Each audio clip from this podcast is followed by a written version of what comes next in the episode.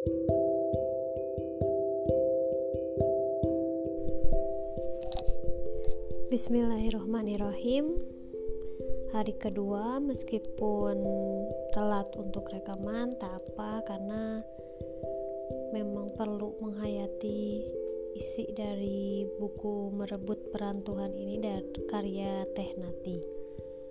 Selanjutnya setelah kemarin kita membahas tentang kekecewaan dan harapan sekarang diawali dengan judul terkikisnya harapan saat dikecewakan. Kadang kecewa itu bersumber dari berharap kepada manusia, maka lebih baik pulanglah. Karena pulang itu sebagai perjalanan dari rasa kecewa, amarah, berkecamuknya pikiran dan perasaan yang tidak menyenangkan. Di sini saya tersentuh dengan kata-kata aku pulang, aku lelah oleh manusia dan kemanusiaan yang merebut peranmu Tuhan. Entah bagaimana perkataan ini tuh membuat saya membuat saya speechless lah. Karena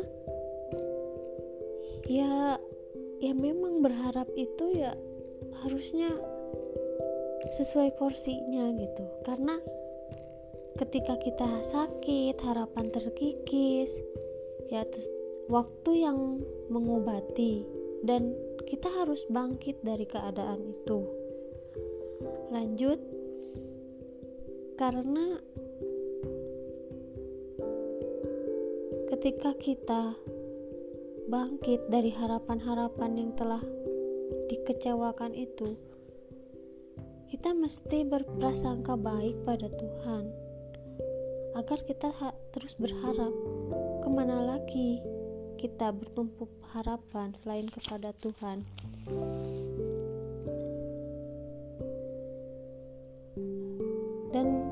Sesungguhnya kecewa itu datang ketika kita berharap pada manusia mengeluh pada manusia, dan lain sebagainya. Padahal,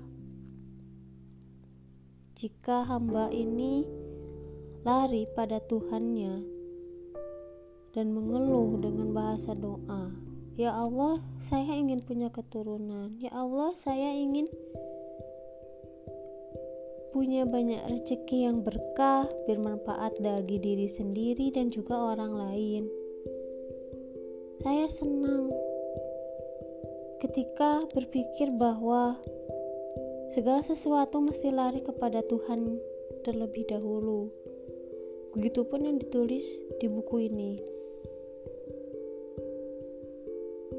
Karena tak perlu lagi mengadukan duka atau menampilkan wajah muram bermuram bermuram durja pada manusia.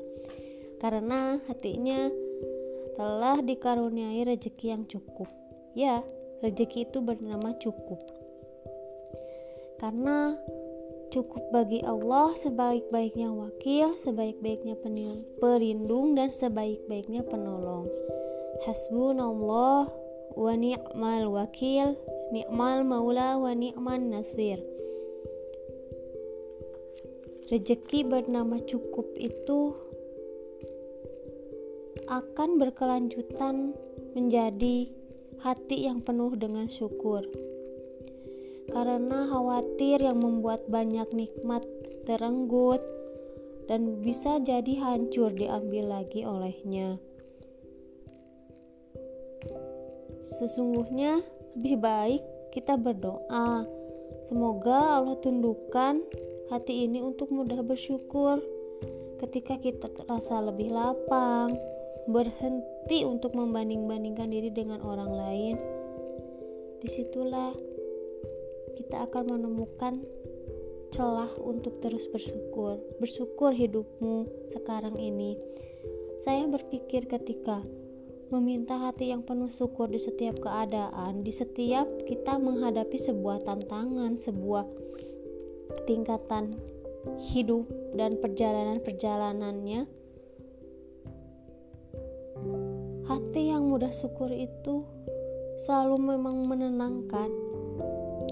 Saya tidak harus membandingkan dengan orang lain yang yang ketika awal menikah sudah ABC sementara saya DEF dan sebagainya. Gak akan ada habis-habisnya Allah pun maha adil. Dan dibalik kelebihan dan kekurangan hidup itu bukan untuk saling berlomba-lomba. Siapa yang lebih bahagia dan siapa yang lebih menderita. Karena curhat atau berkeluh kesah terhadap manusia itu nggak ada habisnya. Dan saya merasakan itu. Apa yang dituliskan buku ini tuh relate dengan kehidupan nyata ya terlebih saya tahu tentang beliau penulisnya guru saya juga setiap membaca ini yang mengingatkan saya.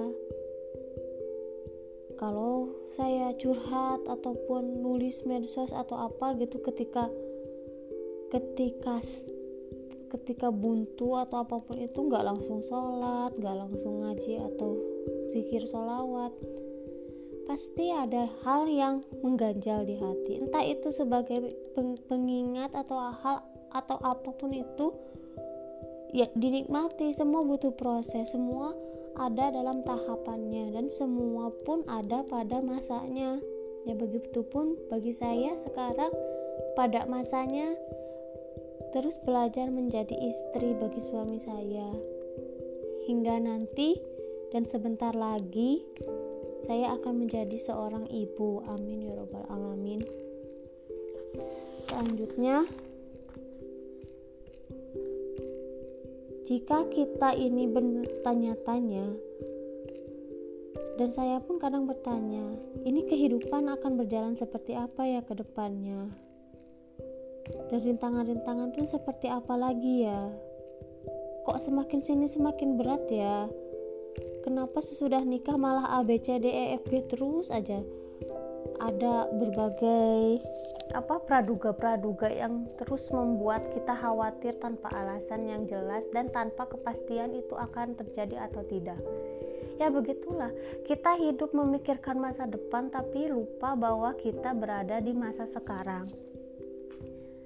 Terus apa yang harus kita lakukan? Ya jalani. Selama terus terus bergerak ya aliran itu mengantarkan kita pada hal yang menggujutkan.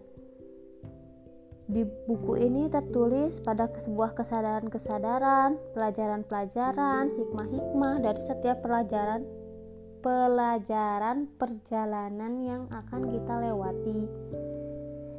Perjalanan yang saya jalani pun tidak mudah. Segala sesuatu akan terus minta untuk dijalani, tidak menuntut untuk kamu berhasil ataupun gagal. Sebaik-baiknya menyikapi sikap terbaik dengan menjalaninya dengan sikap terbaik.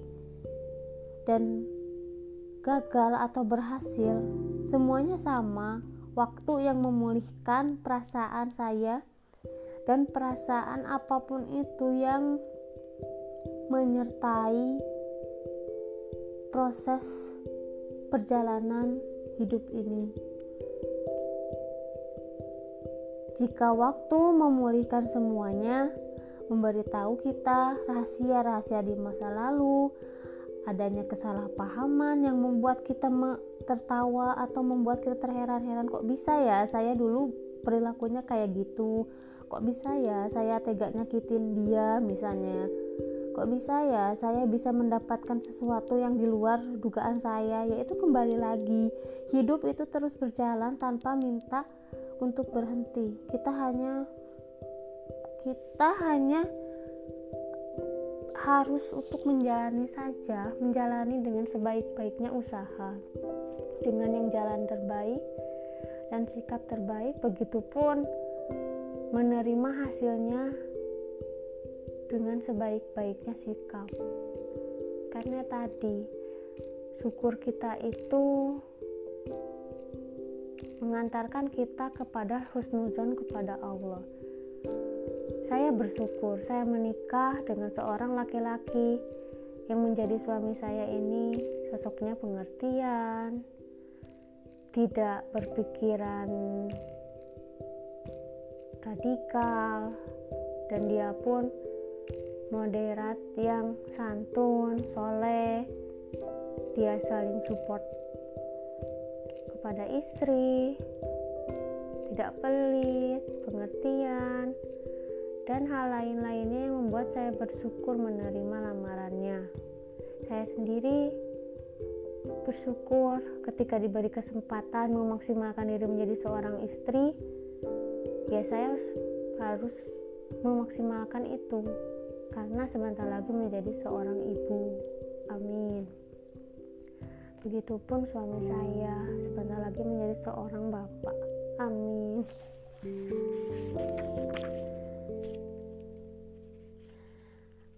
Tertulis di buku ini, melajulah karena segala berjalan dalam ketetapannya. Membisiki kita, kehidupan ini akan terus dilanjutkan takkan rampung hanya dengan meratapi kesedihan. Seketika kita harus tertadar bahwa kita tak diminta untuk mengatasi semuanya. Dalam perjalanan hidup kita pun silih ganti rintangan. Dan segalanya bisa sesuai harapan ataupun tidak. Tapi ingatkah diri ini? Kita bukan Tuhan. Saya pun selalu menggarisbawahi kalimat ini kita bukan Tuhan. Dan kita hanya diminta untuk tetap berharap, tak menyerah.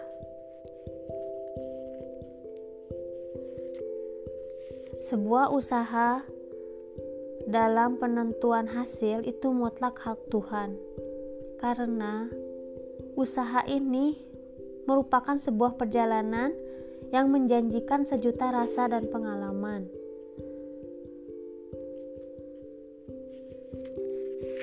Sungguh kan dan usaha pun tak usaha pun dan hasilnya tak ada hubungan. Jika berusaha saja kenyataan yang dihadapan belum tentu lebih baik, apalagi jika diri ini memilih putus asa. Jadi, ya untuk siapa pun yang sedang berusaha, saya pun untuk diri sendiri, teruslah berusaha. Urusan hasil di akhir, sesuai harapan atau tidak itu kehendak Tuhan. Bukan saya bukan saya sendiri yang mengalami rintangan-rintangan. Semua orang mempunyai rintangan dan tugas kita terus belajar berusaha dengan sebaik-baiknya usaha dan menyikapi hasilnya dengan kebaikan yang terus diusahakan. Terima kasih. Wassalamualaikum warahmatullahi wabarakatuh